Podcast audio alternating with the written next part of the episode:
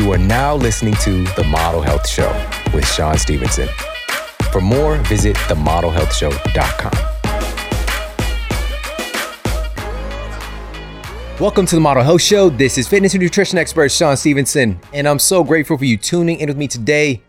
On this episode, we're going to be addressing one of the most important and powerful topics of our time. We're going to be looking at the new leading cause of death here in the United States. We're going to be talking about the new leading cause of death in America that almost no one is talking about. And to kick things off, according to a new report from the CDC, here in the United States, the deaths from overdoses have nearly doubled in 2021 versus just a few years ago. In 2015, for example, there were approximately 50,000 drug overdoses. In 2021, the number of deaths from overdoses hit a record of nearly 100,000 people. And by far, the drugs that have been ending the most lives are opioids and synthetic opioids. Now, how bad is this problem in the context of what we're dealing with right now, a nationwide, worldwide pandemic? Well, a recent report published just this week has confirmed that fentanyl, a synthetic opioid drug, is now the leading cause of death for Americans between the ages of 18 and 45. This is now the number one cause of death for people who are in this category of prime of life years between the ages of 18 and 45. This is now the number one cause of death. To put this in context, in 2020 and 2021, there were more deaths from fentanyl than from heart disease and COVID combined. In fact, there were thousands more deaths from fentanyl than from COVID and heart disease combined. Thousands more. Yet, this is something that most people have not heard a single thing about. In fact, if you do a search, just a simple Google search for the number one cause of death in this age group, you're not going to see any major media outlets reporting on this topic. You might see some local news stations reporting this, but the vast majority of major news networks have not said anything about this. Our health officials are not talking about this, but it is indeed a fact. Now, to get to the bottom of this and why this is and why we're not addressing this issue, the thing that is killing the majority of our citizens in our prime of life years right now. To get to the bottom of this, we first have to understand how this all works. How do opioids work? Let's start there because fentanyl, again, is a synthetic opioid. So let's break this down a bit. We have specific opioid receptors in our brain, our spinal cord, and throughout our nervous system. And opioids work by attaching themselves to our opiate receptors and altering our biochemistry instantaneously. These opioids influence our endocrine system, our cardiovascular system, our respiratory system, and our nervous system in profound ways, ranging from blunting pain and feeling in general to psychoactive chemical induced highs. Now, being that this profound impact extends to places like the lungs and cardiovascular system, Many people that die from opioid overdoses die because their breathing suddenly stops, die because they go into cardiac arrest. So we tend to have this very isolated thinking for all drugs that is affecting just one thing. But in true understanding of the human body, in the true understanding of basics in science, it's going to be a systemic effect. Every drug, just like every molecule of food that we eat, affects everything in our bodies from the very top of our head to the very bottom of our feet. Everything is being impacted. But in the context of opioids, we tend to think that this is affecting the brain. But it is a systemic issue. And this is why most folks are not dying because of, quote, an effect on the brain, the brain damage specifically. It's the lungs shutting down or the heart shutting down. But those are being guided and controlled by our brain as well. So these are the real issues behind what's happening here. Also, strokes, many different issues can take place. So it's not just an opioid death, like they just suddenly die. These are the underlying mechanisms. It's because of this powerful systemic connection that every cell in our bodies have that seems to be overlooked in modern medicine today, period. So please understand when you take any drug, it's not a side effect that you see listed or you hear on the commercial. It is a direct effect because everything is being influenced. We might be taking a drug for our cholesterol, but then have an increased incidence of cancer or an increased incidence of diabetes develop, which is a fact, by the way. It's now well established. Multiple studies have been published looking at the connection between statin use and the increased incidence of developing diabetes. This is well established about a 30% increase in developing diabetes from being on a statin. The function of our pancreas, the function of our liver, the function of our insulin and glucagon and all these other things, you would think that that's a separate thing from what this is targeting, which is blood fats or cholesterol. But in reality, all of these things are being affected instantaneously. So I wanted to lay this out as the foundation here to understand like how are people actually passing away from opioid use and how is this all connected? Because as we move forward, we're looking at opioids. So opioids are coming from the poppy. All right. So these opium plants, you might have heard this on some of those movies or television shows that are looking at people being able to reduce pain. It's like, go and get the seed of the poppy, right? It's like going and getting this particular plant because it's known to help to reduce pain, but they're also well noted to be highly addictive. So we got morphine being one of the offshoots. We've got Oxycontin being one of the offshoots, and several others. But fentanyl is a synthetic, a very powerful synthetic version of these opioids. Basically, scientists are matching the, the chemical structure of these opioids and creating something that is 50 to 100 times more potent than opioids that are already massively powerful and addictive.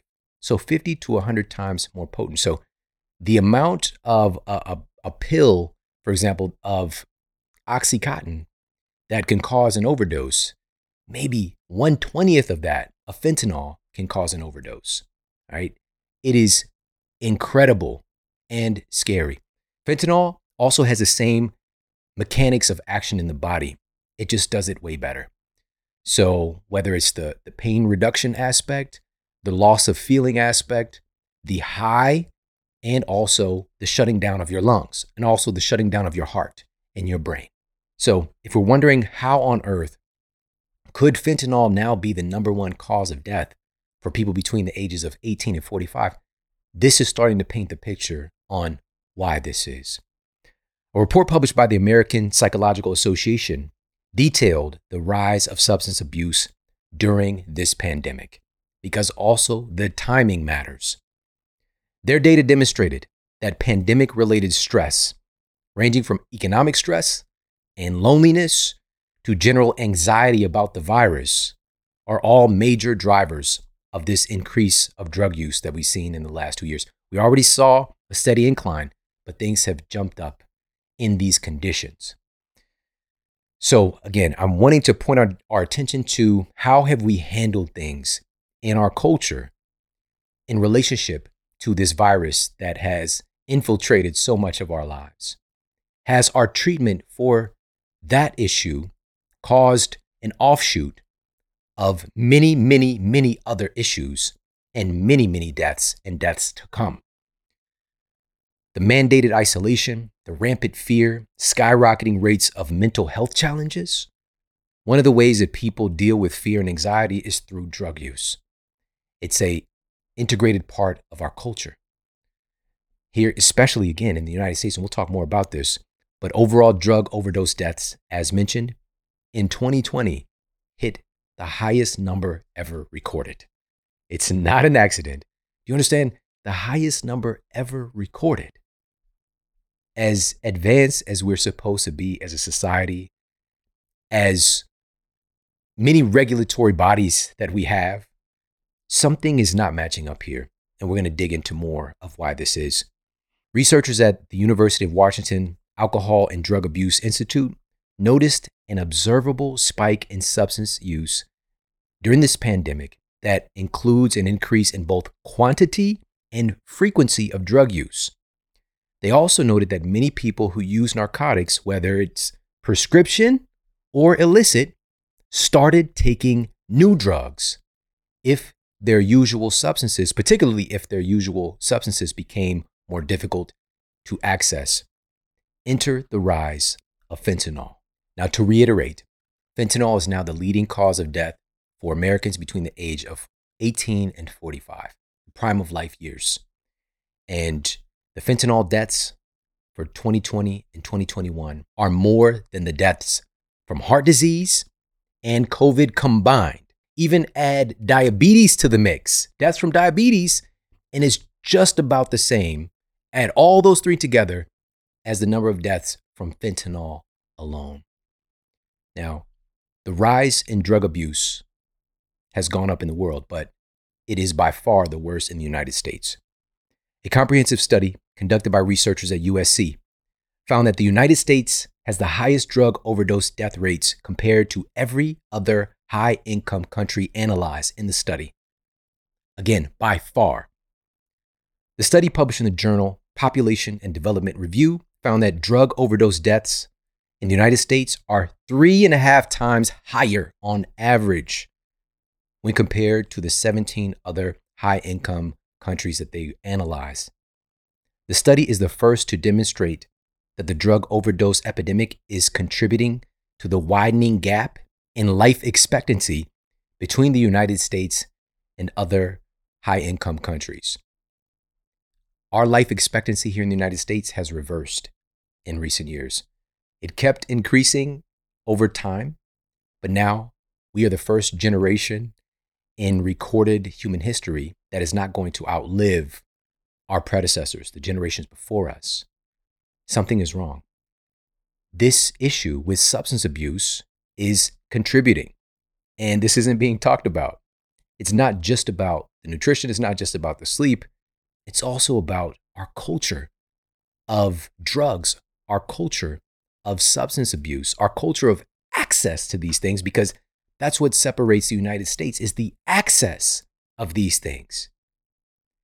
Now, for example, drug overdose mortalities here in the United States is now more than 27 times higher than in Italy and Japan, for example. Again, drug overdose deaths in the United States is more than 27 times higher than Italy and Japan, two other high income countries that were analyzed. These are countries that have the lowest overdose death rates. And if you look at the countries that have the highest death rates after the United States, the United States still has twice as many overdose deaths than countries like Sweden and Finland. Now, this is a lot and it's pretty heavy, but I believe that we can change this. I believe that we can turn this ship around. But we have to get educated. We have to have these conversations, you know, and unfortunately, they said this, you know, it's one of those statements that's just kind of a part of our culture that the revolution will not be televised.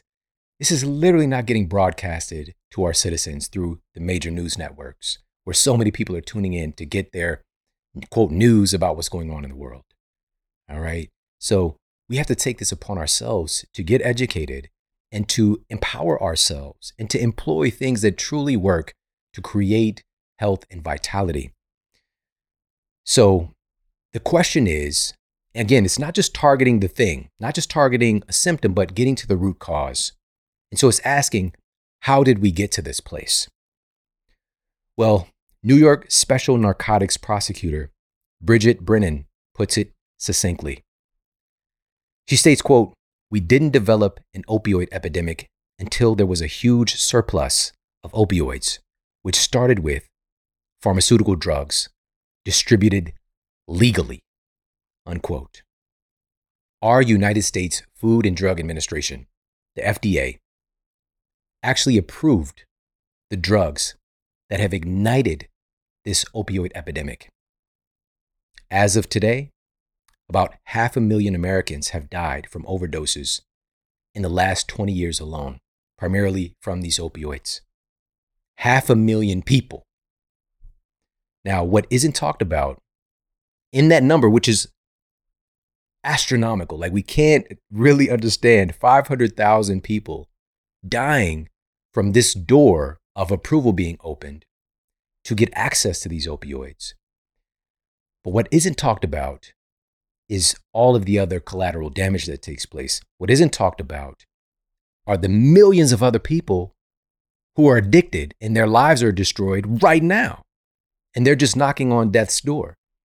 This isn't taking into consideration the relationships that are shattered, the families that are torn apart by this, the tens of millions of people who become collateral damage because of the access that has been granted to our citizens with bodies that often stand no chance at trying to fend off the impact that these drugs have on our bodies. What's framed is that it's people who have this tendency towards addiction. But I'm going to provide you with some resources today so that you can see that so often it's just everyday folks who had no intention on, quote, getting high on opioids or fentanyl, who became addicted and not only that had their lives destroyed and or lost their lives. And it's not okay. And we're going to address this and we're also going to talk about some solutions. Now how did drugs this destructive get approved by the FDA and spread so quickly in the first place? At the center of this crisis when things got taken to an entirely new level was thanks to a drug called Oxycontin that was released by Purdue Pharmaceuticals in the mid 90s. And they were able to tap into a database or a population of not just customers, but physicians and a whole network of physicians to be able to prescribe these very powerful, very addictive opioids because they intentionally aimed at physicians and they utilized a single sentence on Oxycontin's original product label. This sentence stated delayed absorption as provided by Oxycontin tablets is believed to reduce the abuse liability of a drug. That was a statement. FDA approved statement, stamped, rubber stamped by the FDA, that was allowed to be put on Oxycontin's bottles, on Oxycontin's marketing to physicians. Now, what most people don't realize is that this phrase was crafted with the assistance of a high ranking FDA employee who went on to receive a high paying job at Purdue Pharmaceuticals shortly after this approval process. Just about a year later, Curtis Wright, who was once overseeing the approval process of pain medications, working as an employee at the FDA, helped Purdue to falsely and fraudulently market Oxycontin. And as mentioned, he eventually got nearly a half a million dollar compensation package, about $400,000 salary at Purdue Pharma. Now, this clear conflict of interest is perfectly legal. This in lies one of the issues for us to address, for us to no longer allow this to even be a thing. There's this revolving door of employees leaving from pharmaceutical companies and working at the FDA, and FDA employees leaving and working at pharmaceutical companies, and all this insider information on how things work, being able to bypass things, loopholes. And the public is the victim. Because another little not so fun fact the EJS Center for Ethics at Harvard University detailed how about 200,000 people here in the United States every year die from pharmaceutical drugs from legal, from approved, from FDA approved pharmaceutical drugs. 200,000. So every five years, that's a million of our citizens. Something is wrong. This is not to mention the approximately 3 million hospitalizations from FDA approved pharmaceutical drugs.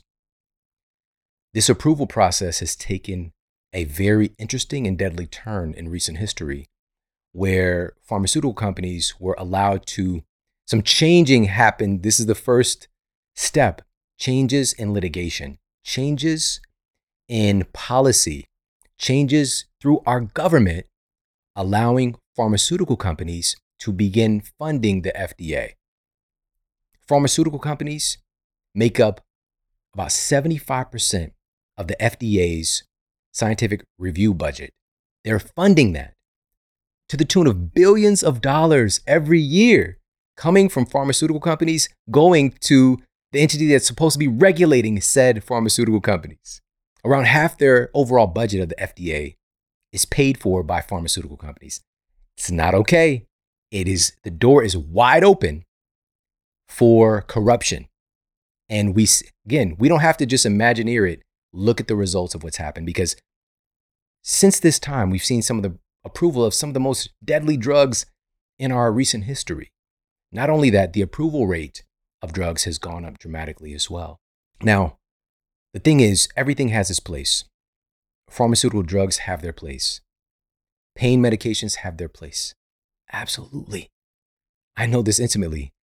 And, you know, this is the situation is that we've become so drug focused that we're missing out on removing the cause of the issues in the first place so that the drugs are not needed. But this would take away from the bottom line of these multi, multi, multi billion dollar entities, these multi, multi billion dollar drug companies and branches of government making money from these drug companies that are making money from the sickness of our citizens.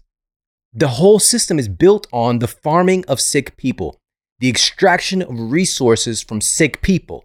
What happens when there are less sick people? It's cutting away money. What happens if we become a nation of healthy individuals? These entities cease to exist. They rely on disease and sickness to be in business. Something's wrong. Now, going back to Purdue Pharmaceuticals' marketing campaign, really kicking off this opioid epidemic, Purdue's marketing campaign relied on that one sentence, which claimed that Oxycontin was believed to be less, and even the words that they're using here, they put believed on the label. That's not science. Science is not beliefs. Science is facts. That's what science is. We don't put beliefs on the label. And you're a scientist, you're a, you're a physician. Not appropriate. As I digress, they put this framing, which claimed that Oxycontin was believed to be less likely to be abused than other prescription opioids, according to depositions from various sales reps and physicians that were pitched the drug. But this claim was not backed by clinical studies. That's the craziest part. You know what we're about. Peer reviewed evidence here, evidence based, but not just superficial. Or trying to grab evidence that just affirms what I think. What I do is look at the spectrum of evidence and then look at what the what does the majority of the evidence say? Because there's going to be things that contradict all over the place. That's what life is contradictions. But if we can just look at what does the majority of information say? And then take our guidance from that. Not to say that that's even right all the time but just let's lean into that. But if we have no clinical data and we just say something's true we can't do that especially in science especially in domains of medicine that are supposed to be evidence based, to be legal. in 1995, Dr. Curtis Wright at the FDA recommended the approval of Purdue Pharma's Oxycontin 4, and this was a huge change because prior to opioids were only for severe pain, for severe issues, post surgery, cancer treatment, those kinds of domains. But he helped the approval for Purdue's pharmaceutical, their, their new opioid, Oxycontin, for quote, moderate to severe pain. Now it's being utilized for things ranging from backaches, headaches, and the like. Now, again, relief, yes, we all deserve that. But when it's coming along with relief plus we're dramatically increasing your risk of addiction and death, that's a problem. First tenet do no harm. That's the first tenet in our modern medicine, supposed to be. But often it doesn't turn out like that. Purdue helped to fund a network. This is how everything really expanded to the place that we have opioids being the number one cause of death in the United States for people between the ages of 18 and 45. Purdue helped to fund a network of front groups like Partners Against Pain to look like patient advocacy groups. So it's not just them marketing their drug, they have these front groups doing it for them. And also getting out into the communities and and and going on and on and framing things on how wonderful these drugs are, how non-addictive these drugs are, not from the pharmaceutical company's mouth, but from these agencies like Partners Against Pain, PAP. All right. Now, all the while, these advocacy groups are directing patients to more, more opioids at the end of the day. We, it was a war on pain. They created, they manufactured a war on pain. And one of the things that came from this, it wasn't just the fact of being a war on pain, but when the opioids started to show signs of not being as effective against pain as they said, this 12 hour slow release, that's what was claimed. What happened was people started to say, you know what, this is, it's not actually working. I, I'm needing to take more. This is venturing into addiction. If I'm doing that, is that okay? And they created a new term. So when the opioid doesn't work like it's advertised to do, to give you this relief for 12 hours, and it works for five hours, they made up the term breakthrough pain. You're experiencing breakthrough pain. And the solution here, we got to up your dose. That's it. Breakthrough pain. I don't want breakthrough pain. My patient's having breakthrough pain. All right, this isn't just regular pain. It broke through. We suppressed the pain, but it broke through. We got to throw something else at it. They literally just made that shit up. Just made it up. Instead of treating the symptom, let's go ahead and target. We'll create a new category. We'll create a new category so that that drug stays relevant, right? We're not going to pull the drug back and say, hey, you know what? It doesn't work like we said. We'll just create a new category, a new issue so that that drug stays relevant. Now, in addition to that, now what do you think is going to happen? Addiction is going to go up. People are going to start dying. But instead of addressing the addiction issues, that start people started breaking into pharmacies. These pill mills began to pop up at various places throughout the country where you if you just come in, quick consult with the doctor, you probably don't even have to see the doctor. Just get a sign off, and they're just running pills out of these spots all over the place. What began to happen, and as this was getting out, some people at the DEA are getting word of this, some prosecutors, and trying to go after and look at like Purdue something. You guys, what you're saying was supposed to happen is not happening. And so what they did was they had another brilliant idea because this is not addiction. They said it's pseudo addiction. Now, again, I can't make this up. And I'm going to give you resources so that you can see this stuff for yourself in a very understandable way. But the term pseudo addiction was generated. Now, this is from the Attorney General's Office of the United States. And they actually did a press release on this very topic. And it's looking at Oxycontin creator Purdue Pharma and their role in fueling the opioid epidemic. And they detail this essentially made up thing of pseudo addiction, where they're literally like, your patient isn't addicted. They're not showing signs of addiction. They're showing signs that their pain medication is not strong enough. You just need to up the dose. That's what it was. And then the addiction will go away. You just need to give them more. That's the logic that we're dealing with. This, this was allowed. So, this is what's opening the door to the reality we're living in right now. People making money by manipulating and farming sick people, people who are hurt, people who are seeking relief, people who are trusting in their health authorities to look out for them being taken advantage of and in many instances being killed. Now, the truth is, one pharmaceutical company cannot make this much devastation by themselves. They are simply not smart enough to do that. Nobody is. You're going to need the collective efforts of other very powerful entities. Namely, the United States government has to be involved here. And what happened was a shift in policy and the government lobbying and influence that allowed this shift in policy. The door was really kicked open by Johnson and Johnson. Critical to the globe-spanning effort were years of company lobbying to help persuade the United States government to loosen a key rule on narcotic imports. Johnson & Johnson was just a few months ago ordered to pay part of a $26 billion lawsuit for their contribution to this opioid epidemic that, again, has killed about half a million American citizens. Is that even enough? Is their portion, maybe $5 billion they're contributing, is that enough for all the lives lost, for all the families destroyed, for all the lives to come that are going to be lost? Because this shit is still happening. And Johnson & Johnson with his bubbly you know, get the baby, get the baby lotion, you know, the bubbles. Nah, man, this is it's not what these organizations are about. Now, we have to still retain a hope and possibility that these companies will act in integrity, at least in some things.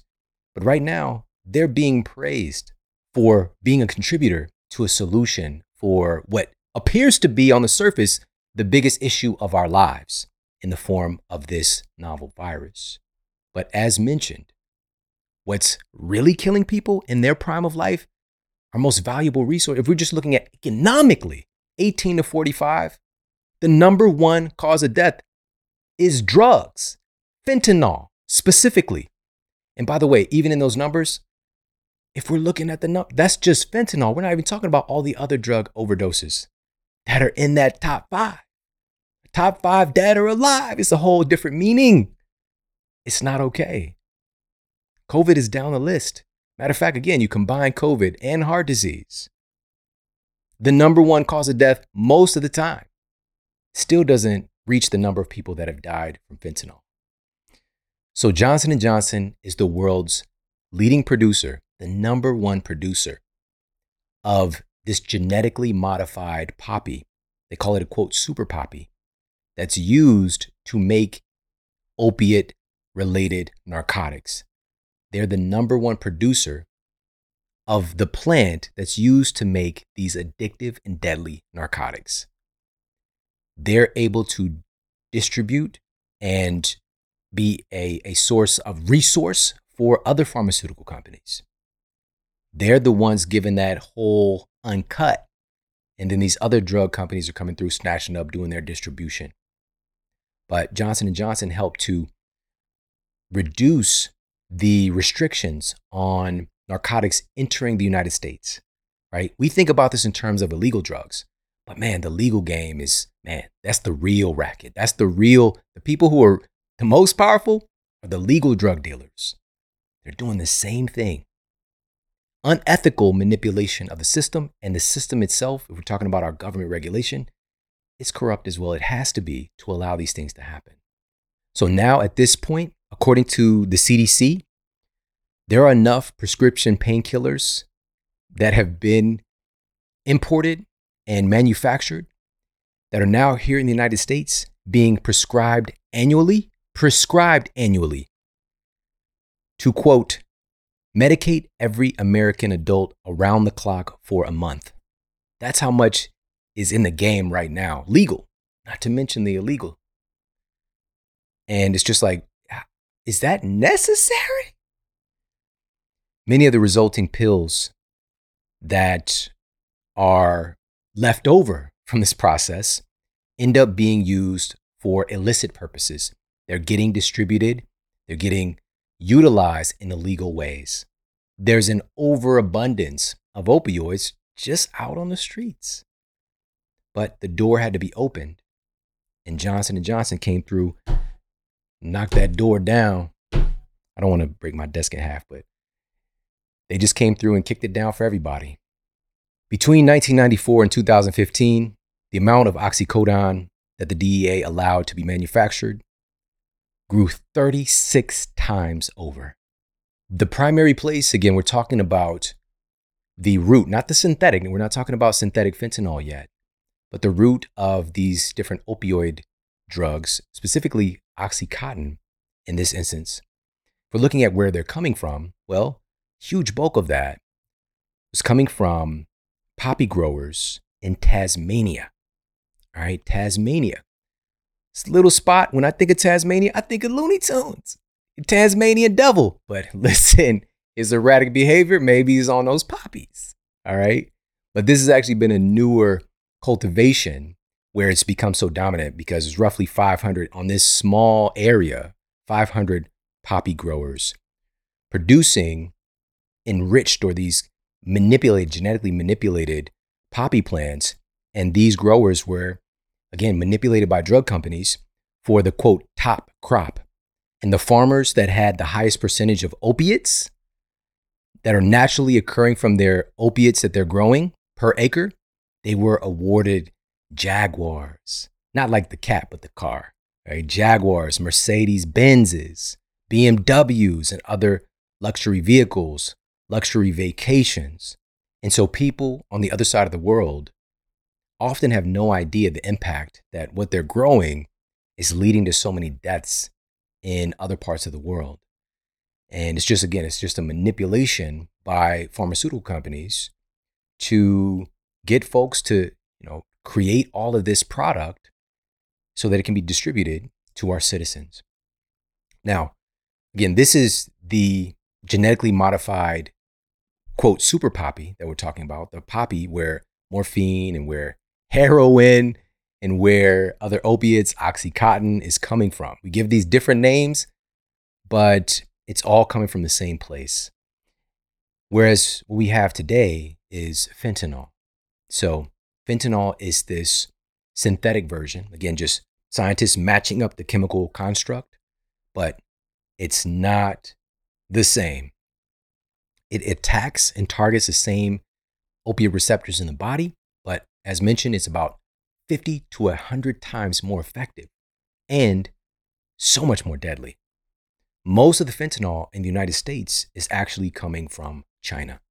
Now, this is never about a people, it's about a process because we have world citizens right now, worldwide brothers and sisters who are not about that life, who are not about pushing nefarious substances into other countries. But we're talking about where this is actually coming from as a location. So China isn't where fentanyl actually originated, by the way, but because of the lack of regulations in the pharmaceutical industry there, the country is a large distributor of drugs and chemicals that are illegal in other countries. And China is actually exporting many different types of fentanyl products, including raw fentanyl, fentanyl analogs, and even counterfeit prescription drugs like oxycodone that are then laced with fentanyl. A lot of the deaths that are taking place are people that don't even know that they're taking fentanyl but it's being laced into other narcotics.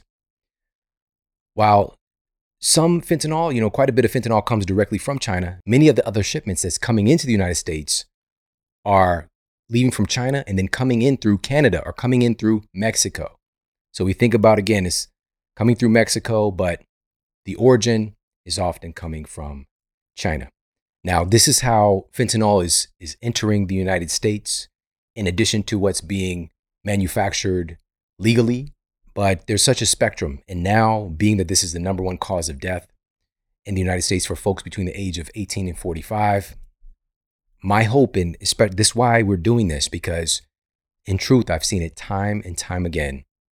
I've seen major educational institutes, people who are powerful influencers, listen to this show and make dramatic change in their sphere of influence, whether it's at their university, whether it's through their books, whether it's educating their students and their teams. This type of information right now in this platform can spread like wildfire. This information, I know it right now as I'm recording this, it's going to help to make a shift in this. It's going to help to make it so that we say enough is enough. This is not allowable. We cannot allow this illegal drug to be the number one killer of people who are in their prime of life here in the United States. It shouldn't even be a thing. And so, this is why I'm so passionate about this, because I know that we can be so much better than this. But we've got to understand what's happening behind the scenes. How is all this integrated and working together? And I want to look at another dynamic of this situation because today, COVID 19 is top of mind. For many people, it's all that exists. It's the only thing to fear in the world. That's all we've been inundated with is COVID 19. But I want to talk about how our rampant drug use is feeding into COVID 19 based on the peer reviewed evidence that we now have. Because a major risk factor for severe effects from COVID 19 that you're probably not hearing much about, I've been talking about here, but you're definitely not hearing out there on the major news networks and you know our so-called health officials. But a major risk factor for severe effects and death from COVID 19 is something called polypharmacy. Polypharmacy is the simultaneous use of multiple drugs by a single patient for one or more conditions. Oftentimes, when you get that one prescription, it's not just going to be one. You're going to end up on more stuff. You're opening the door. As a matter of fact, here in the United States, approximately 70% of our citizens are using prescription drugs right now, a significant majority of our citizens. And to give context, this is why this matters with COVID 19 because here in the United States, we have the highest rate of drug use and also the impact that COVID has had here is just outrageous when you compare it to other wealthy nations. It's just unbelievable, the impact. And this is another big issue. Now, it's not just the drugs because the drugs are used to treat symptoms. They're not used to fix why we're sick, they're used to treat symptoms.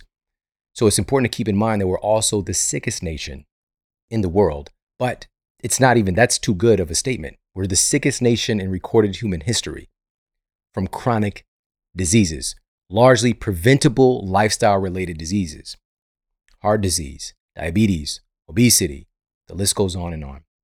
We have risen to the top. And I believe that we can be the solution because things have gotten so bad here. We could understand, we can get a great contrast as to what doesn't work and turn that around. Right, but we have to acknowledge that it's not working. How we've been treating things thus far is not working. We got to do something better. You know, this is one of those things that people talk about Einstein, you know, but doing something over and over again, expecting a different result, is the definition of insanity. And so when you see that Americans have 100 million citizens who are overweight or obese, and that goes to 150 million, that goes to 200 million, that goes to 225 million. That goes to where we're at right now. We're almost at 250 million of United States citizens being overweight or obese. We've seen the progression. Something isn't working, but we're doing the same things and we're not addressing the root cause. 60% of our citizens have some degree of heart disease already. All of these issues impact me deeply because these are the conditions in which I was raised where the majority of my family members are obese, where my brothers and sisters and I have autoimmune conditions, chronic asthma, and allergies, and my sister has eczema. And my grandfather, multiple open heart surgeries, and died at a fairly young age, way, way before his time. I can go on and on and on. And I can also go on about the drug abuse and the deaths from overdose that I've seen in my family as well. So these things affect me deeply. That's why I'm so passionate about it because I know that this does not have to be the way. But this is the current paradigm we're dealing with. So this is why I work to repeat these things, to ingrain them in your mind so that you know how serious this issue is. But we always point to the light. We always point to what we can do about it. Because we don't want to just be a human filing cabinet with this data without solutions and without speaking them and doing something about them. So 250 million of our citizens are overweight or obese. That is leaning us right into rampant rates of, because that obesity is going to increase our rates of infectious diseases. It's going to increase our rates of heart disease and heart attacks and strokes, Alzheimer's, cancer, diabetes, liver disease. The list goes on and on and on and on. We've got to address our health as a community. So, with this polypharmacy phenomenon, so many drugs are being used, multiple drugs, because we are trying to treat the symptoms of our rampant rates of chronic diseases.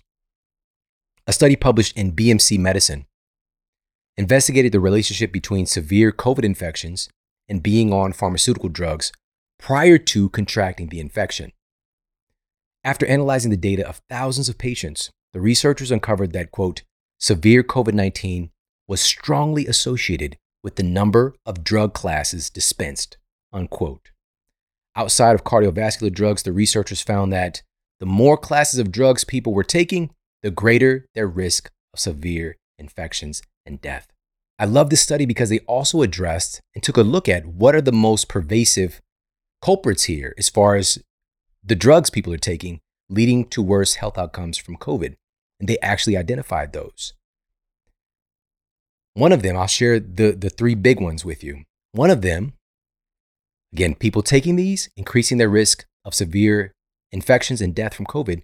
One of them was antipsychotic drugs, drugs that are influencing our hormones, our neurotransmitters, and neuropeptides that literally control our cellular communication, how our body, how our cells are talking to each other. The drugs that are targeting that.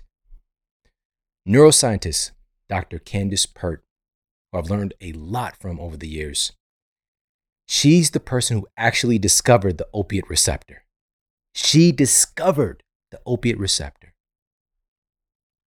Dr. Candace Pert stated that, quote, viruses use the same receptors as neuropeptides to enter into a cell.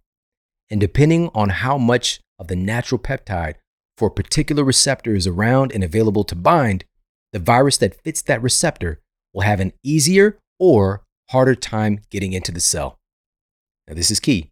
She states that because the molecules of emotion are involved in the process of a virus entering the cell, it's logical to assume that the state of our emotions will affect whether or not we succumb to viral infections.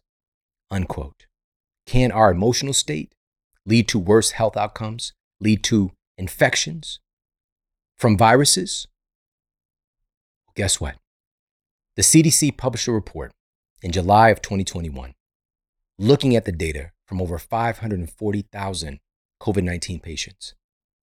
They found that the second leading risk factor for death from COVID 19 was anxiety and fear related disorders.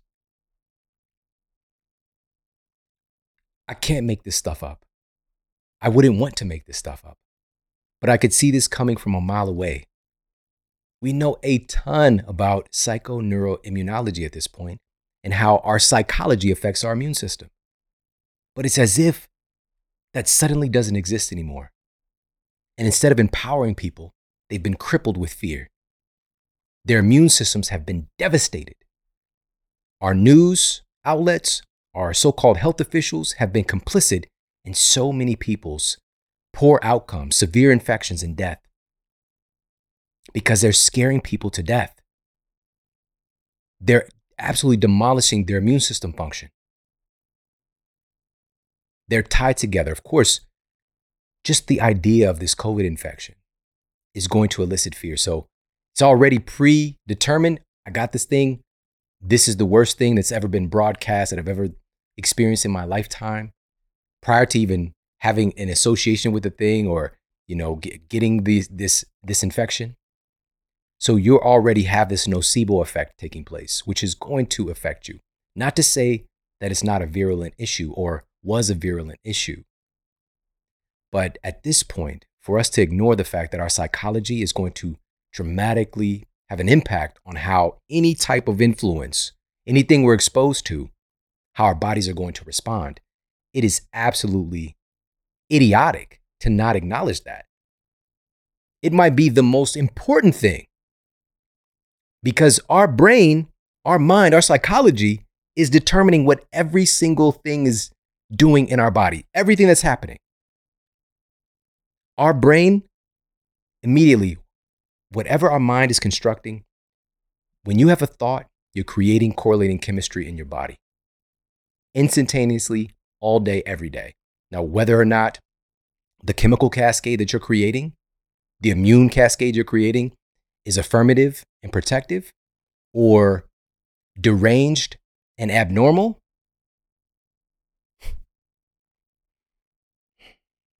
we have so much power to influence that. And I want to remind you of that. We don't have to be perfect. It's not like we're not going to have fearful thoughts or whatever, but it's where do you live? Where is your baseline of empowerment and of self knowledge and trust in your amazing body? Where do you live? Do you live there or do you live where the media tells you to live? In fear, in chronic and habitual fear and terror and a lack of empowerment, a victim. Are you living in a state of victimhood or a state of empowerment? It matters. It matters.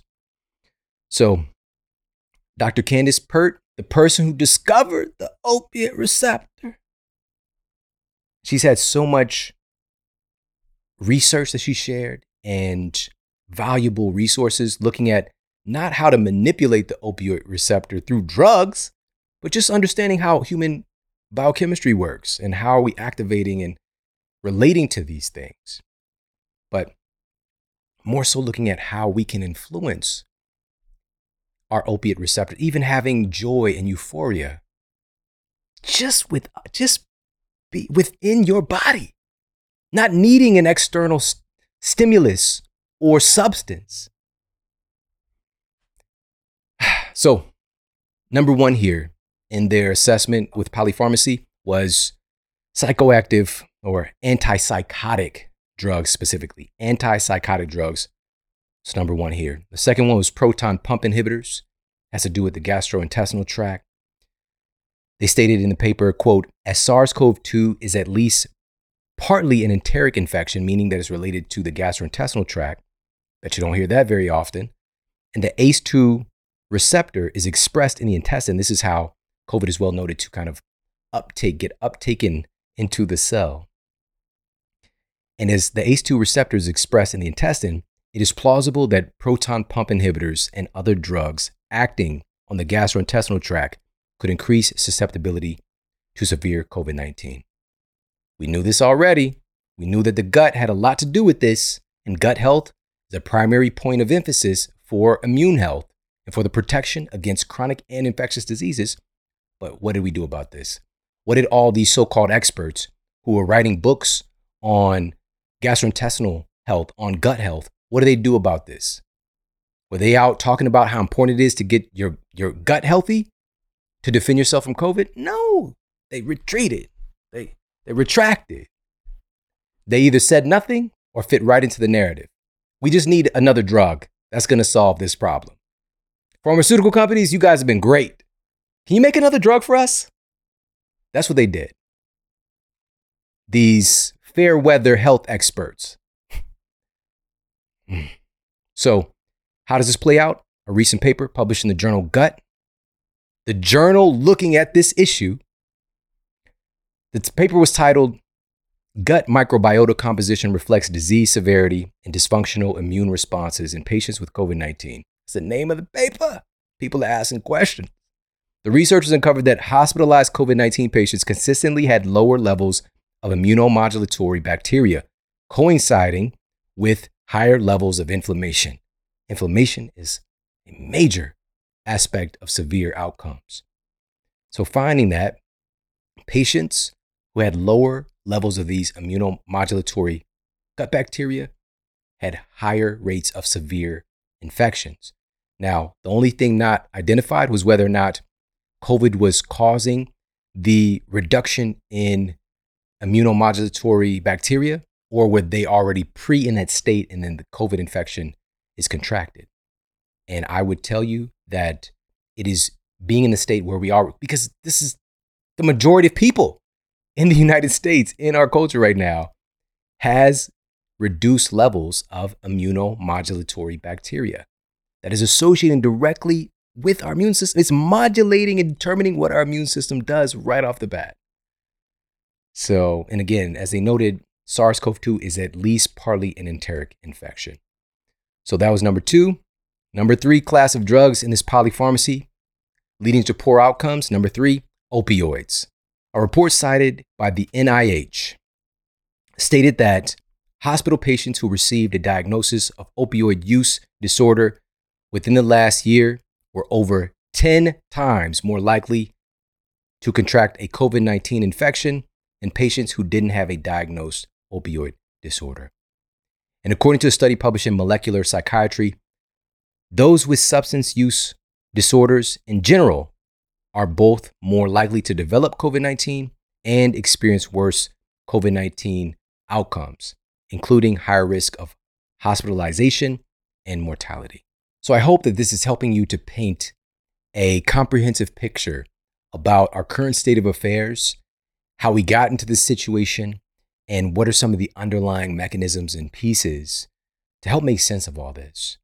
And again, most importantly, we have to address what we can actually do about this in the face of a very challenging time because it takes a concerted effort to create a culture where it's even possible to have a synthetic opioid be the leading cause of death for people who are considered to be in the prime of their lives.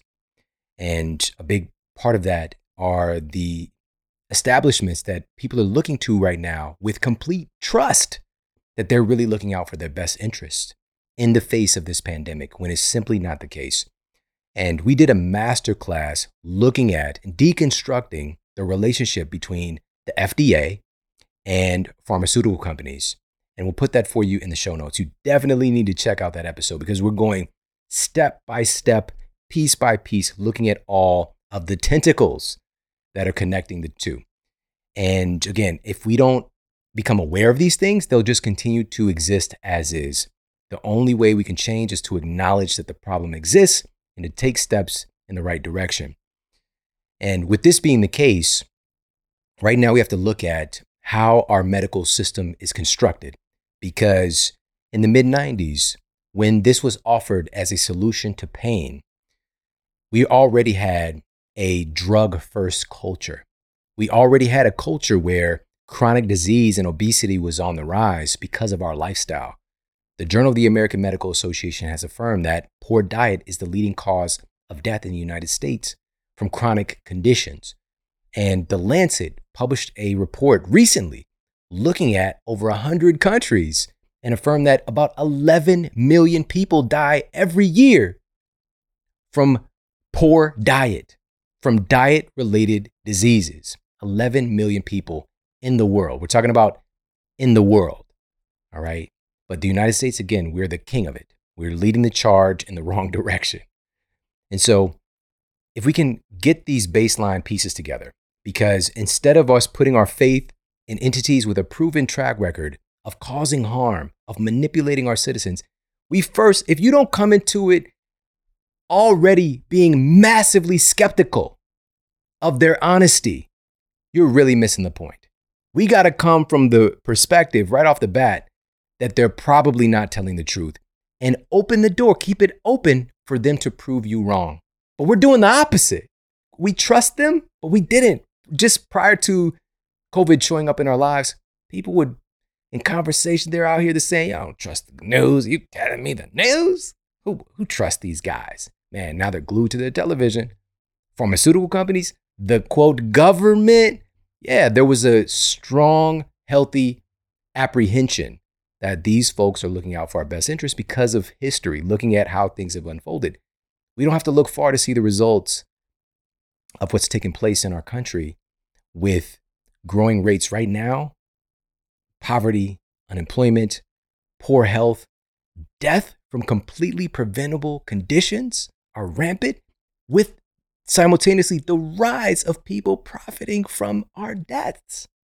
It is a real thing. So, we have a drug first culture right now where if we have a condition, for example, we'll just say that we have prediabetes, right? We have this condition to where our pancreas might be involved here. You know, we've got the alpha cells making glucagon, we've got the beta cells cranking out insulin, we've got the fat cells and muscle cells and their relative uh, insulin sensitivity, and our liver involved. There's so many different intricate things happening here.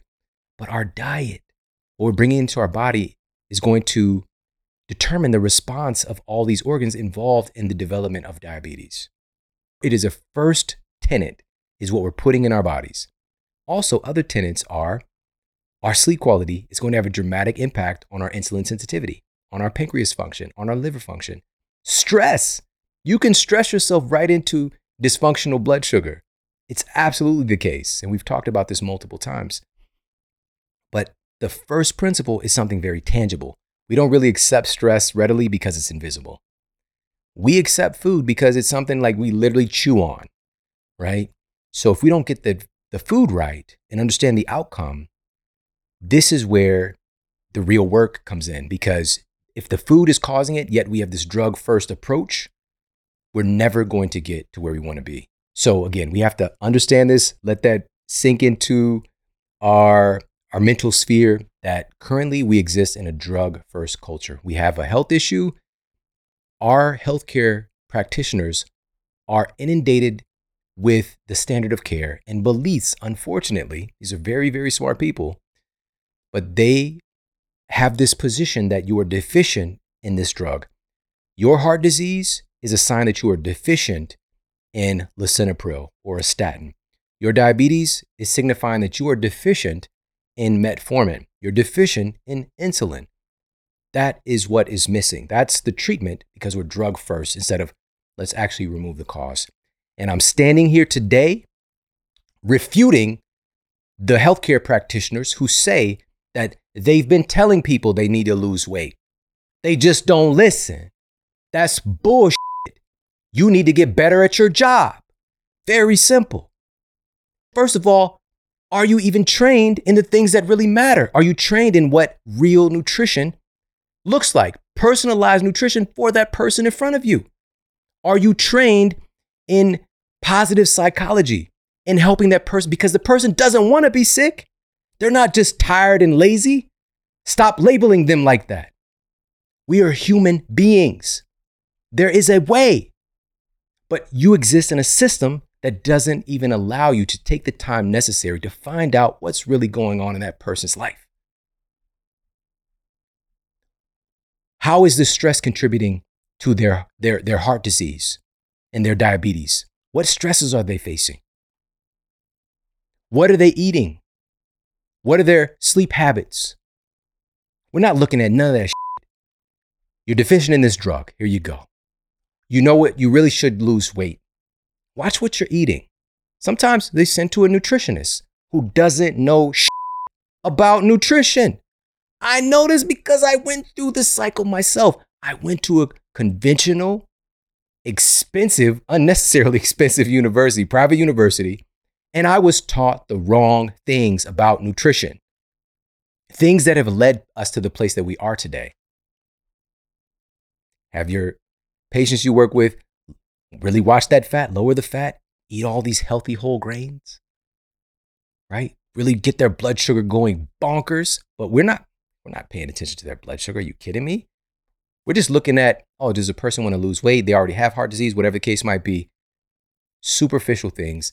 Oftentimes, tenets of nutrition that have never existed before in human history. We're telling people to do things that humans have never done we evolved eating a certain way, eating real whole foods, not the stuff that fit into this paradigm of healthy whole grains. For me, that's coming in the form of this high fiber oatmeal squares cereal. Processed garbage. Garbage, I close like door knobs. Heartthrob never, black and ugly as ever. Shout out to B.I.G. Just felt that. The spirit hit me. But um, listen, we are so much more powerful than this, but we got to understand that we exist in a drug first culture. If we're not removing the underlying cause of these conditions, they're just going to continue to supersede everything else. And we're going to treat people right into a grave with drugs. Drugs have their place, but it should not, on any circumstance, be the first tenet. We should not have a drug first culture. It's feeding the pockets of pharmaceutical companies. And our physicians have no, oftentimes have no idea that that's what's going on because they just want to help the patient. But if you say that people won't listen to you to lose weight, if you can't do it, get out of the field. If you're not good at your job and all you're good at is doling out drugs and doing surgery, you have your place. Stay in the surgical room. Don't even act like you can help this person to remove that condition. Just let's just stop. Number one tenet first, do no harm. It's doing harm if you're not properly educating the person and helping them. That requires time, but we have a system that has been constructed where there are massive time constraints where you might have an average of five to even maybe seven minutes with a patient. That is nowhere near enough time to actually evaluate, to listen. You, you want to know the number one way to help somebody to lose weight and to change their health status? You want to know the number one way? Listen to them. That's the number one way. And this isn't just my anecdotal evidence. I've seen it firsthand, absolutely. This is what's seen in the peer review evidence. We're not listening to people. We're acting like we're the governing force in their lives. It's a paternal thing in our system, not a coach. Doctor means teacher. We've lost that. The people have the power. They have the power to change. They just need support, education, trust, love, listening. Look at our society. We're not even listening to each other in general. Look at it. This is how we're in this place. We've got to do better. And we have to acknowledge the first step here in our solutions is, is acknowledging the ineffectiveness of our drug first culture that has opened the door for drugs to be the number one cause of death. All right. So, this is how we got to this place. We have to demand, we have to have true patient advocacy by being an advocate of yourself. We're not going into any medical paradigm without being educated on our own bodies. All right. And also retaining that parental power yourself so that you can now look to people as a guiding light, as a coach, as a support, and not somebody who's dictating what you do with your health. Empowerment is the order of the day. So that's number one. Acknowledge we have a drug first culture and you change it by you not participating in it to the greatest of your ability. Not to, to vilify drugs in all expressions because they have their place for sure, can be life saving. But for the issues we're dealing with, are chronic diet related, lifestyle related chronic conditions that are really the big killers in our society, the mental health issues that are really the big killers in our society, drug first is not the order of the day. Empowerment is. Now, the other aspect here that we have to strive to change is the fact that drugs can even be marketed here in the United States to you on television, in magazines. You can hardly turn the television station and not find one of these networks playing a drug ad. They're going 24 7 on various channels, especially on network news stations who've been provided billions of dollars in funding from pharmaceutical companies. Again, we started this episode off by me stating a fact that as of this recording, if you search the number one cause of death for folks in that age range, as mentioned, you're not going to see it talked about on CNN, on MSNBC. They're, they're, those news sites are not covering this. There was a report from Fox, but it's here today, gone today. It was mostly some local news channels. We're talking about this. You know, there was even one from one of these fact checking sites trying to fact check it, and they said, you know what? It's right. Snopes or Snoops or whatever. You already know about the efficacy of these entities, by the way. They're, they're going to do their best to frame things to the advantage of pharmaceutical companies and government agencies, whatever the case might be. But in this instance, the data is so clear at this point that fentanyl is the number one cause of death for people in that age range. They're just like, you know what? It's right. They did have one little caveat as I was reading. They were like, well, there's a perspective number here in this one instance, and it's probably going to bear out to be this exact number, but just letting you know, that's the one place we're going to identify. But overall, this was rated true. Get the true stamp. All right, so here in the United States, one of two countries that allow marketing to customers directly from pharmaceutical companies through our television. The other country being New Zealand. And New Zealand, now here's the rub here New Zealand has a much higher level of ethics as far as what pharmaceutical companies can market towards citizens. They're, they have a much stronger watchdog in that connotation, in that context for what the citizens are getting exposed to. Here in the United States, this is why it's so rampant here. There's loophole after loophole, there's ways around. they can play a drug commercial and not even really tell you what the shit is supposed to do, right? See your doctor put up all this magical imagery where they're out on a boat or they're they're in the wheat field or they're walking through, you know, a garden, you know, they're gardening again. You see this, like, I want a garden. I want to get on a boat, right? You're just like, oh, it looks so beautiful, right? I've never walked through a wheat field. That looks amazing. I wonder if there's a scarecrow, you know? But anyway, so we're having this magical imagery, and all the while they can play this very unsuspecting, delicate music in the background while they rattle off the side effects to distract you, to detract away. Because here, ask your doctor, ask your dealer for this new drug. That is not appropriate. You're not supposed you're not supposed to ask them. That's not how it's supposed to work. You know, and the way that our system is constructed, you know, because it's supposed to be based on individuality, right? And a proper assessment by a, a health practitioner, right? A collaborative effort. But not you coming, hey, hey, doc, you got that new Oxycontin? You know, I really heard it's great for pain. You know, it's just not appropriate. So, the drug marketing, part of the solution to eliminate and to make this a bad spot, a, a stain in human history at this time when we allowed a synthetic opioid to be the leading cause of death for people in their prime of life. And by the way, when I say prime of life, that's just according to superficial standards, because that prime of life, real talk, can be when you're 60, when you're 75, all right? Let's not negate that. No disrespect.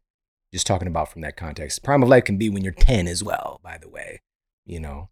So, well, my, my youngest son is actually 10 years old. He's definitely vibing with prime of life right now. But in that bracket, just so you know that I'm talking about that, 18 to 45. So this is where we also see, and I say that too because that's where we see the greatest economic output is from that age bracket as well. So we have to take a stand. We have to ask when people want your vote for public office, what are you going to do about pharmaceutical companies marketing on television? What are you going to do about pharmaceutical companies marketing and advertising to my kids? Because they're seeing this stuff if they're watching their show. There's hardly any standards at this point to where they can reach their hands into, right? So even myself, like I might have been watching Alf when I was a kid, you know, Monday, 7 p.m. I'm tuning in to watch Alf. Right. I didn't sign up to see a, a statin commercial, which was not happening when I was a kid, by the way. But now, kids watching primetime TV, they're seeing drug ads. They're getting conditioned already to accept that as normal. So we have to ask, we have to inquire, but it's further than that because chances are that same politician, if they're already in office, they've already gotten a check from a pharmaceutical company. Because in 2020, two thirds of the United States Congress members cashed a check from a pharmaceutical company. We have to separate these. Pharmaceutical companies should not be funding our government officials in any way, shape, or fashion it is wildly inappropriate because these folks, their drugs, they might, again, be life saving in some small context, but overall, they're leading to a lot of hospitalizations and a lot of death of our citizens. If the role of government is to truly protect citizens, then they should not be having this relationship where they're getting paid by the very entity that is causing harm. Now, another thing as well, first thing we could do, first step, with not being exposed to these advertisements and for our kids, turn that shit off. Turn off the news. Don't watch it. Even network TV. You can pull that up. If there's a show you like, whatever, it's probably getting put onto some kind of streaming platform where you can watch it on Hulu or whatever. You know, you don't want to sit there through this stuff. Like, enough is enough getting these advertisements. So they start losing dollars as they're losing viewership, right? But also, in addition to that, with legislation, to make it so that these things are not appropriate. Now, many people believe that it, things are so far gone that it's not going to happen, even though the United States is essentially the only country in the world that allows this at this magnitude. One other country allows it, period. What the hell? It's not an accident. This is a one to one connection that we allow drug advertisements on our television and us being the number one country taking drugs and dying from drugs. I mean, how, how much more obvious can we get? Like this is this is the bottom line of this scenario. It's not okay. So demand change, turn off the news, tune into some positive empowerment, right? And of course, it doesn't mean you can't watch your favorite shows. Just like take yourself out of the system where you're getting exposed to these drug commercials. If anything, they're going to try to follow you and get onto these streaming platforms, of course. But this is where the legislation comes in and where we like, you know what? Hey, if you want my vote, you can't take a check from Pfizer. You can't take a check from Johnson & Johnson. They're out here literally killing my Okay. By the way, if you're like, oh, Pfizer too? Yeah, Pfizer was ordered to pay the largest healthcare fraud settlement in the history of the Department of Justice. And family friendly Pfizer was caught using experimental drugs on Nigerian children, illegally experimenting with new drugs on Nigerian children. They were caught. These are the things they've been caught doing. Family friendly Pfizer. Right? It's F, and then you got the PH. Fuck, fuck him with the PH, respectfully. So, with this being said, understanding, hey, if you want my vote, we got to get out of bed with these pharmaceutical companies. It's just inappropriate. It's wildly inappropriate, and we're not going to tolerate it anymore. Now, moving on from that, we have to look at how do we get into the state in the first place with drug abuse? And it's said so succinctly by an addiction researcher at Stanford University, Keith Humphreys, stating one of the most obvious yet overlooked solutions is addressing the root cause and, quote, you try to keep people from becoming addicted, unquote. Help create an environment where people don't become addicted in the first place. We have to create, intentionally create healthy environments for our families, create a culture of health. I just did an episode really dictating and breaking down five specific ways to create a culture of health and wellness starting this year. And we'll put that for you in the show notes. But that's what it's really about creating the conditions where drug abuse is on the periphery. It's not something that is so close access because it, it is a minor miracle to make your way out of it. I know this because this is where I come from. I come from a culture where these things were things that I saw with my child eyes on a regular basis.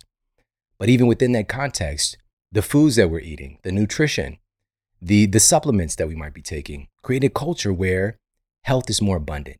So the first tenet, of course, is to eat real food. We could just make that a primary mover. It doesn't mean we have to eat all 100% quote real food that you can recognize where it comes from, but making the ultra processed stuff in a small fraction of our overall intake. So maybe it's 10% of our diet we're going to be winning. Maybe it's 20% of our diet. We're going to be winning. Even 30% of our diet, we're going to be winning.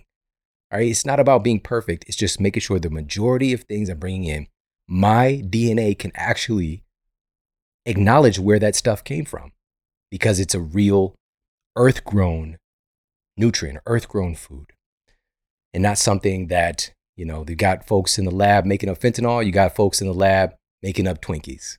All right. And both of them are really not good for you. So, with that said, eat real food, optimize our hydration, basic tenets that our genes expect from us. There are many wonderful things that we can use to, to bump up our ability to have a healthy, because here, let me be cl- very clear about this. Our nutrition matters because every bite of food that we eat determines our mental health and our emotional stability. And this is backed up by a ton of peer reviewed evidence at this point nutrition deficiencies even leading to higher levels of violence. This was published in, a, in the journal Aggressive Behavior. They did a placebo controlled study in finding this data out. If we're going to have better relationships, more empowerment, because empowerment can be a theory or it can be a real tangible thing. It's easier to touch it when you feel good. This is why our nutrition matters. And we can, again, real food is going to take up the bulk, but there are little things that can bump that up another 5, 10%. You know, even today, before the show, I had some lion's mane. So the University of Malaya found that lion's mane, this medicinal mushroom that's been used for thousands of years, is now well established to help, that's literally been found to help people to recover from traumatic brain injuries, that has been found to help to spur on, to encourage neurogenesis, the creation of new brain cells. It's really been found to be effective for supporting the nervous system. One particular study found that it's well noted to support people when they're under stress. Again, what are we experiencing right now? You can have that lion's mane itself, but you need to make sure that it's dual extracted through an elixir, just a lion's mane tea, or lion's mane infused with organic coffee. And both of these things are from Four Sigmatic. That's what I had today, personally. I got the coffee ground version with chaga and lion's mane. Got the slow drip going. Oh, it was sexy. And I made some for myself and for my mom in law. Just really started our day with this before I headed into the studio. All right. Huge fan of Four Sigmatic. Head over there and check them out. You also get a special discount.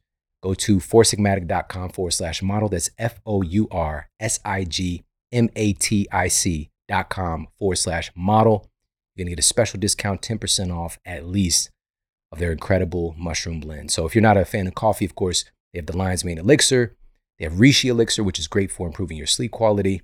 That's what I made for my mom in law last night. Actually, I made her a Reishi tea. So yeah, just love those guys. Foursigmatic.com forward slash model. And while we're at it, I'll just share with you.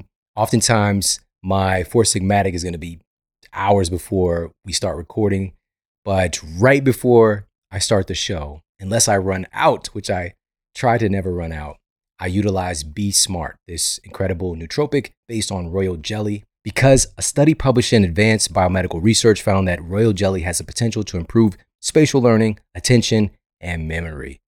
Obviously, got a lot of information that I'm keeping track of in this brain of mine. Very thankful. But I'm fueling myself with some of the most storied and remarkable nutrition. And there are wonderful places that help to make this very easy. And in addition to that, royal jelly has been found to facilitate the differentiation of all types of our brain cells. And to top it off, researchers in Japan recently discovered that royal jelly has the power to stimulate neurogenesis, specifically in the memory center of the brain, the hippocampus. So, many different neurotropic effects because it contains a abundance of acetylcholine. Acetylcholine is a neurotransmitter found in both the central and peripheral nervous system. These are things that I feel can be defenses against our, our, our mental health struggles and our emotional struggles that drive us towards things that can be harmful to us. And they can help to heal and, and support this connection in our bodies. There are things that exist that can make us better instead of worse. And so this is what I utilize. It's a royal jelly formula with also bacopa in there. It's just really remarkable. It's called Be Smart. And that's from Beekeepers Naturals. Go to beekeepersnaturals.com forward slash model. That's B E E K E E P E R S naturals.com forward slash model. You're going to get 15% off their Be Smart and also their superfood honey It's out of this world. So, yeah, these are things that I fuel myself on when I'm going to be teaching, when I'm going to be going through a lot of information, when I'm going to be needing to tap in to my focus and attention and memory. So, so many wonderful things that help to even balance the energy, the emotional stability, and the like. So, big fan of Be Smart. Again, it's beekeepersnaturals.com forward slash model. Now, as mentioned, I did not come from an environment that knew anything about royal jelly. Like, that was just completely unheard of. Or lion's mane. Are you kidding me? I didn't know about these things.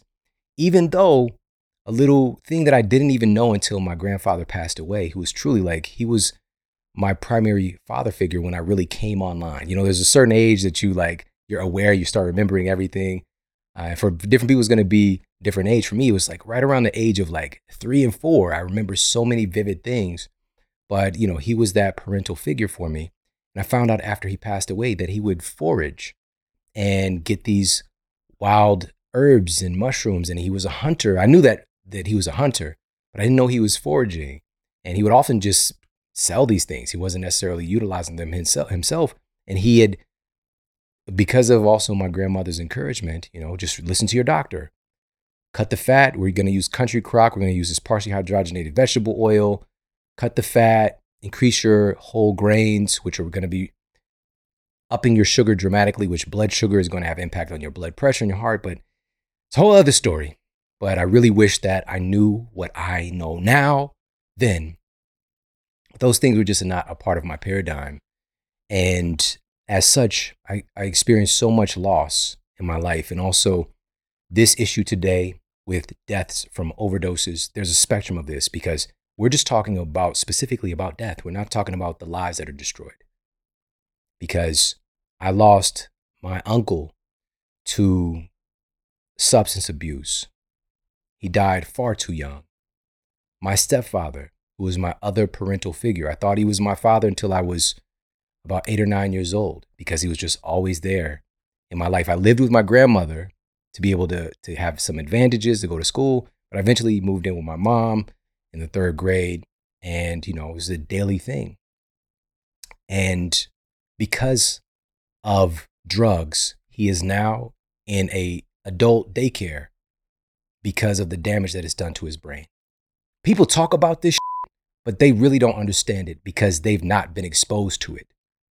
This can destroy somebody's life, but it didn't just destroy his life, it destroyed our life. I lost my father. We could do so much better because I could tell you firsthand what a beautiful person he is. I could tell you firsthand he didn't want to do the things that he was doing. The environment that we existed in were just so conducive to these things even being available. And let me be very clear. We want to make this very clear with our children as well. When the seizure started, he wasn't trying to have crack at that moment, even though he had crack previously. Somebody he trusted laced what they were smoking with something else. This is what's happening with fentanyl a lot. Even if you are partaking in this drug paradigm, you got to be very, very, very, very careful at who you're trusting, where you're dabbling, It'd be the best idea to not dabble, but please understand that and communicate this to our kids. Because again, you could be trusting in the environment, you know, your peers, all that stuff, and you think you're doing one thing and it's something else. That's what happened to my stepfather. So the environment is of the utmost importance because it's a miracle that I made it out of that. You know, my my my brother and sister didn't. My brother did recently. He's emerged from these conditions, but man, my brother took that same track for quite some time. It's why I'm so man, I marvel at my brother. Man, he's been through it. You know, he's been through it. He was the the baby boy, and he was the the nicest. He was the sweetest of all of us. He was such a sweet kid, and just so much abuse he was exposed to from all of us. You know, we're just in this like violent culture. You know, solving problems through violence, and what he was exposed to. You know, very young, the alcohol, the drugs, and I'm off to college. You know, I'm six years older than my brother, five, six years older. And, um, you know, it's just one of the, the things that I struggle with, you know, because I didn't realize, like, I was, of course, trying to get out and pave the way for us. And I just kind of thought he was going to follow along with me.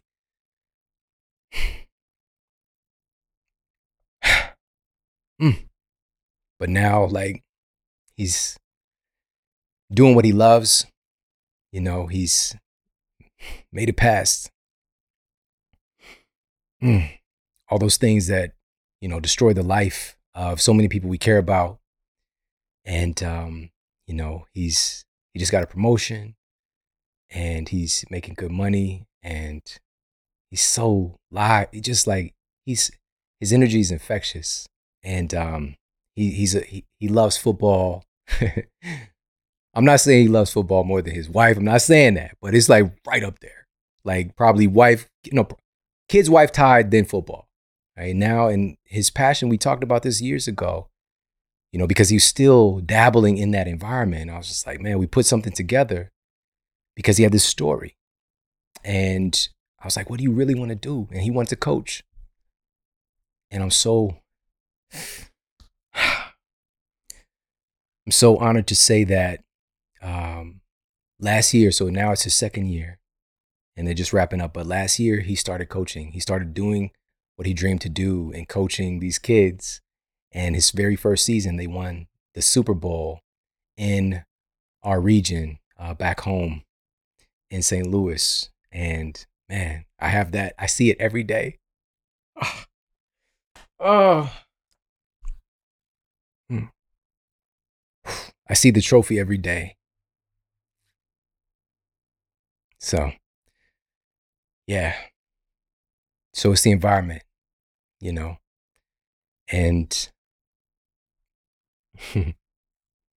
yeah, I just want to be a good example for my brother. Mm.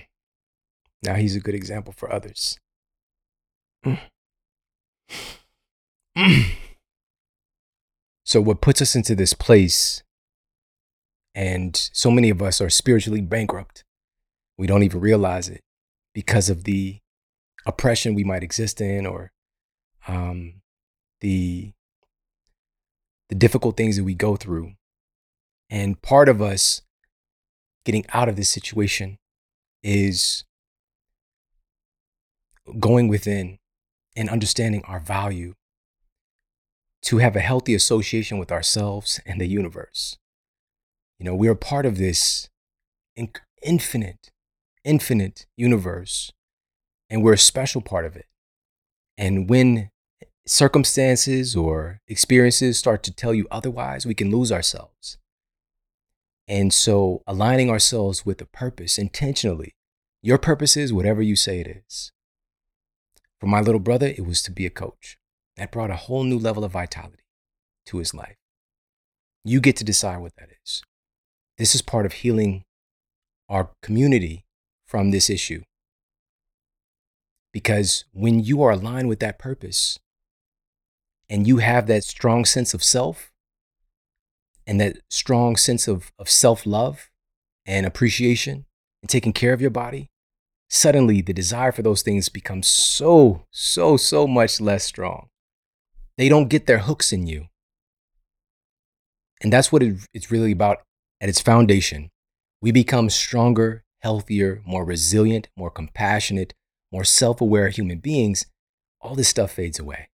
So, that's what it's really about, you know. So, and we've talked about this on the show as well. Um, the importance of of purpose, even in terms of longevity.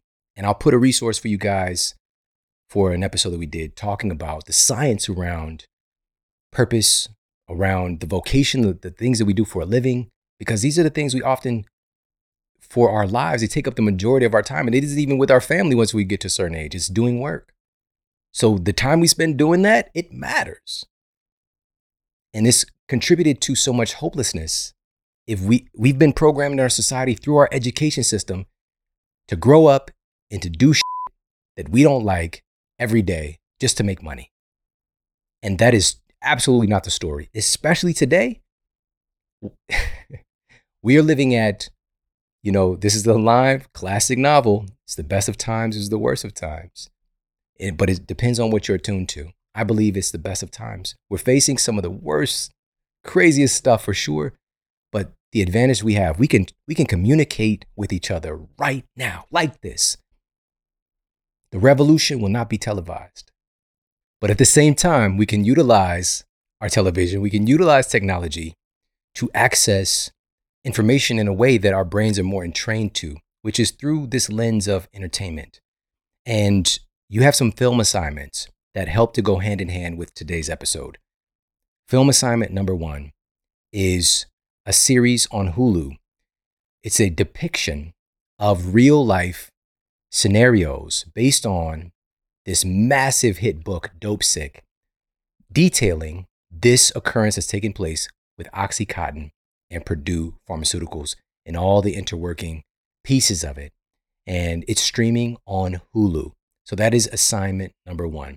It's through that lens. You've got some great actors taking part to demonstrate, to kind of articulate the depiction. Again, real life events depicted throughout. So that's a kind of an easy on ramp to understand many of these different pieces from the FDA to the pharmaceutical companies and other involved parties. Another assignment is Crime of the Century. This is a documentary looking at this opioid epidemic. And it is just really eye opening on so many different levels. It's more mechanical in nature. You know, it's a documentary style uh, expression of things. So you know, you got to understand and look through that lens, but that's another re- resource and film assignment. And another one, if you want to see a depiction of how our own government has been involved in illegal drug trafficking, then check out the film Kill the Messenger, starring Jeremy Renner.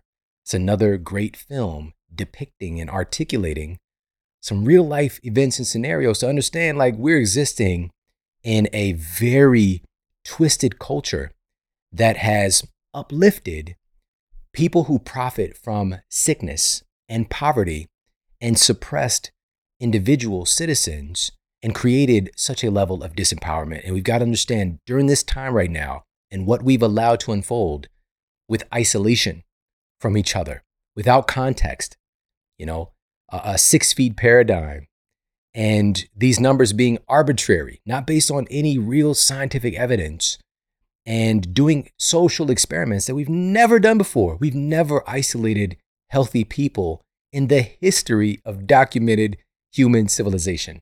This is a new experiment, and we act like this has been done forever. It has consequences. Isolation has consequences. This is why it's not an accident. Again, we see more deaths taking place from chronic diseases during this isolation, from drug overdoses during this isolation. Where is the cost benefit analysis? Because it existed prior to, there were scientists speaking up about this, like, hey, I don't know if this is such a good idea because these things are well noted to, to happen. When people lose their jobs, when people are not working, their incidents, and by the way, again, people were just, their businesses getting shut down. What happens is we see about a 50% increase in the incidence of heart attacks when people are unemployed. Heart disease skyrocketed. In 2020, when all the focus was on COVID, we had about 60,000 deaths from heart disease those previous years. But in 2020, it jumped up to almost 700,000. And again, it's one of those things you barely hear a peep about. But we will demand better. We have the power to change. We have the power to take care of each other in real ways, in sustainable ways, in efficacious ways. But you know, we've got to tap into that. We've got to remember who we are. In the grand scheme of things, you are a remarkable part of this universe. And I appreciate you. And I hope that you share this with your friends and family. Share this information. It's incredibly important. And ironically, at this time, it's not getting addressed. But we will make it known. And we will make it known that we will not settle. We are not going to settle for this nonsense. We're going to create a community in a world, in a spectrum of health, a society that works for everyone. It starts with us. I appreciate you so much for tuning into the show today. Take care. Have an amazing day. I'll talk with you soon. And for more after the show, make sure to head over to themodelhealthshow.com. That's where you can find all of the show notes. You can find transcriptions, videos for each episode. And if you got a comment, you can leave me a comment there as well. And please make sure to head over to iTunes and leave us a rating to let everybody know that the show is awesome. And I appreciate that so much. And take care. I promise to keep giving you more powerful, empowering, great content to help you transform your life. Thanks for tuning in.